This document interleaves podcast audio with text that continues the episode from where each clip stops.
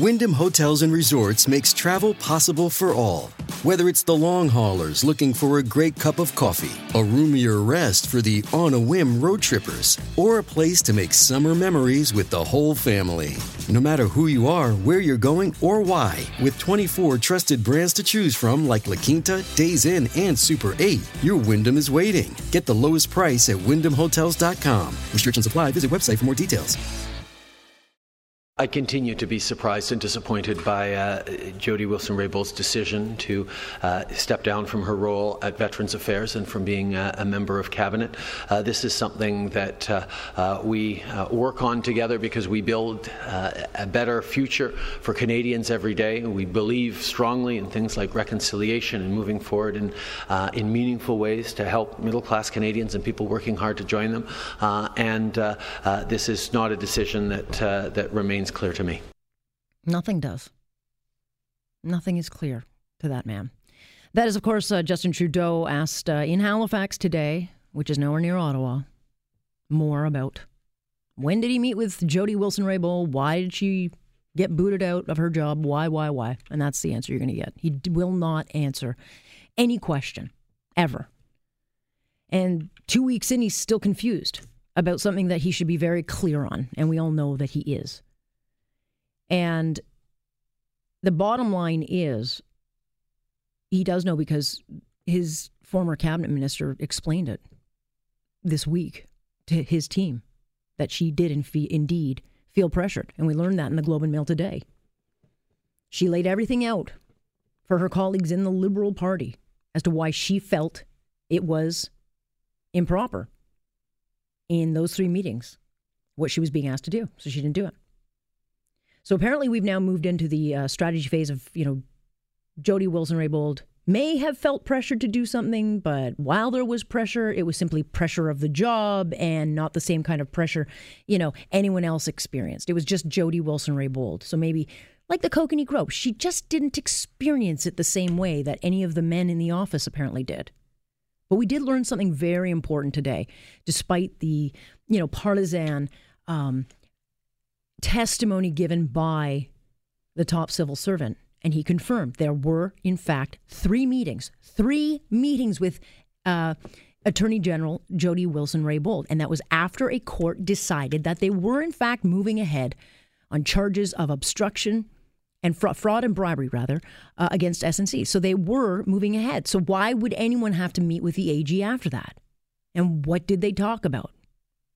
Who knows? Let's bring up Michael Tobe into this conversation. He is, of course, a columnist for the Washington Post, also a political commentator and a regular here on Global News Radio. He joins us now. Michael, I'm still trying to figure out the strategy after 2 weeks, and I get the sense that so is the Prime Minister. I don't even know where you start with today. Oh, God.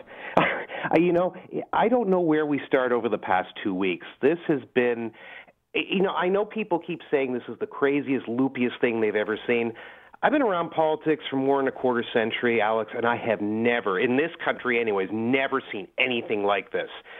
Today alone was just nutty. I mean, to look at the clerk of the Privy Council come out and Michael Wernick and make statements which are just so stunning. I mean, yeah, sure, not everything he said was outrageous and crazy, but to talk about things from, fear of assassination of a federal leader during the upcoming election campaign, which I've never heard anybody talk about, A, in politics in general, and B, in Canada, too. It's not very common to hear topics like this. I don't disagree with him that social media can be less than desirable at times, and there's a lot of bad elements to it, but I don't think we're quite at that point yet. But what did it have to do with anything? It didn't. It had nothing to do with it. This was about SNC-Lavalin, and we're talking about things which have absolutely nothing to do with the issue.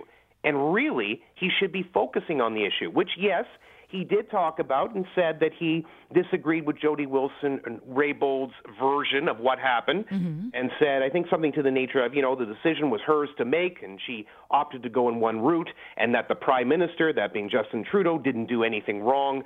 But those were the things we kind of expected to hear.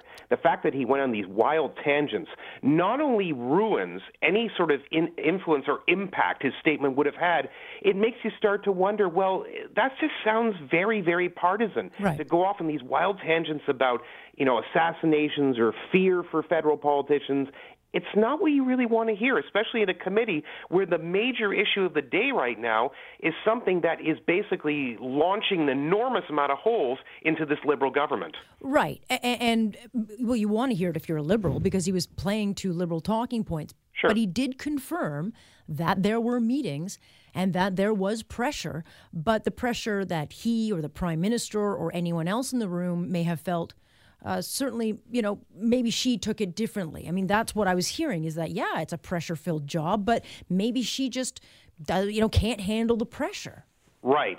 Although he was basically talking more about the fact of her interpretation of what she saw as pressure. Right. You know, she handled in a different way than, say, what she's either sort of expressed as of late. I mean, obviously, due to client solicitor privilege, there's only so much she can say. Well, no. She can say a lot. She can. She's not allowed to. No, she's not allowed to. But she, remember, the whole trick is she can't directly discuss it. But if you want to craft a statement and sort of circle the wagons around the issue, there's enough that you can put out there, Alex, that at least would get people talking and the chattering class thinking, well, what really did happen, and we need to know more. She's chosen to take a more ethical route. It's her decision. I'm not going to sit there and falter for it, because I think you'd have 10 people in that position. They'd handle it 10 different ways. That's what she's chosen to do. But there is, I agree with you, that there's much, much more she could talk about and discuss.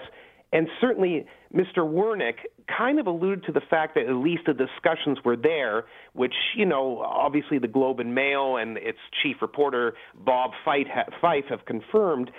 We know now that there obviously were discussions. He also called the Globe and Mail story wrong. He basically called Bob Fife a liar, which is probably not a tactic I would take if I were a politician, because Bob will not forget that. He's going to get something else. And I'm sure he has something else. Yeah. No, and there's a rule in Ottawa, and it exists there, and I knew it even before I went there.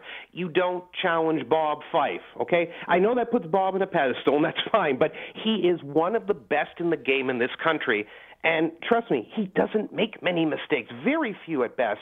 And with this one, everything that the Liberals have denied is turning out to either be true or moving towards the truth, to a point that it's now almost impossible for the Liberals to even comment about it, because whatever Bob Fife has said and may gradually say as time goes along is going to be deadly to their re-election campaign. Well, right. I mean, the attack ad's being spun now because David Lametti, who is the new AG, I mean, he was ridiculous today. He sounded ridiculous. And it is obvious that this is nothing more than a charade, and the Liberals do not want to get any answers out of this. It is obvious.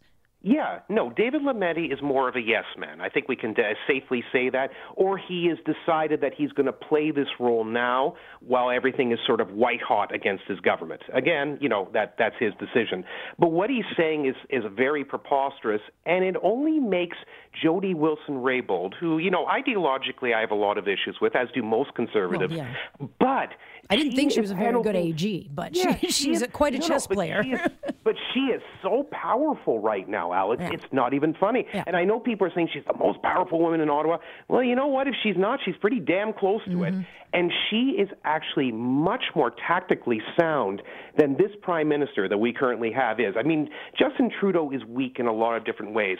But one of the biggest ways that he is weak is that when a narrative is created for a particular story or issue or event, he's not able to follow along with it. He often goes off script, and when it goes completely off message in a different direction, he is unable to actually maneuver it back to his advantage. Jody Wilson-Raybould, in only 2 weeks, has actually shown skills that I, quite frankly, didn't know she had. I don't think a lot of us did.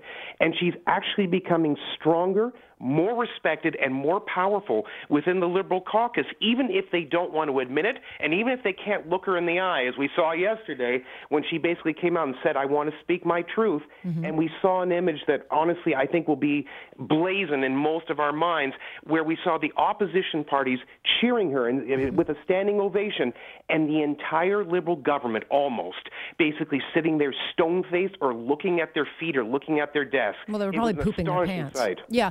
Well, look, I mean, we'll find out what she has or doesn't have to say next week, but she literally, I think, could testify with one question. It's a yes or no question. You know, were you pressured? I mean, it's come down to a bunch of men in an office with Jody Wilson-Raybould who say, no, it didn't happen. It's almost like she said no and they heard yes.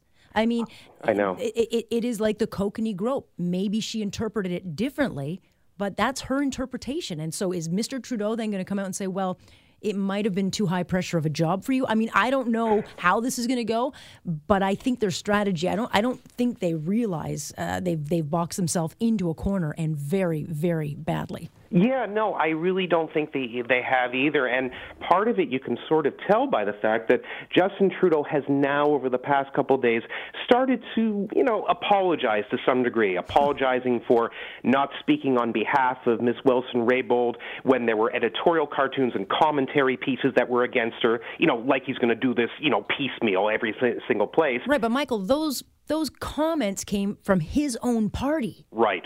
They weren't coming from Conservatives or NDP. They were coming from within his own party. Oh, I agree with you. The Conservatives and the NDP are being very quiet during this, and they're doing the right thing. This is not their story. This is not their fight. This is not their controversy. All they have to do is what they've been doing right now, which is basically Andrew Shearer of the Tories and the NDP, with Jagmeet Singh sitting on the outside, but they're obviously managing it, basically just say, we want transparency, we want openness, we want a full inquiry to find out what happened from point A to point Z. Yeah. That is the best tactic they could have, Alex, and honestly, the rest of it, they just have to sit back and let the chips fall, and trust me, they are raining like crazy right now. Yes, and bigger drops to fall, without question. All right, we will talk about this again. Stay tuned tomorrow, because who knows? Maybe Mr. Fife got very motivated after that Justice Committee to dig a little deeper. I'm going to be watching the Globe and Mail very carefully. Me too. I think we were all going to be doing so. And it's astonishing to watch this, Alex. This is just a moment in Canadian political history that I don't think we're ever going to see repeated, where a prime minister, a federal leader, has absolutely no power and is being beaten down easily and tactically by a woman who was a senior cabinet minister and right now is a backbencher who, for some reason, is sitting in the front benches, which I can't understand. Me neither. All right. Thank you, sir. We'll talk again. You bet. Take care. Michael Tobe joining us tonight. Stay tuned. And incidentally, because I was thinking in my head, where have I heard about the Privy Council recently? Where? Because there's a lot of comments about the partisan kind of talk today. How independent are they? Well, it was just last week that the judge presiding over the Mark Norman case questioned that very thing, because the defense accused it of political interference, of working on strategy with the Crown. And the judge called it right out. And said, so much for independence of the PBCSC, right in the courtroom. So look, there are concerns about just how independent they are. Here on Point, I'm Alex Pearson. This is Global News Radio.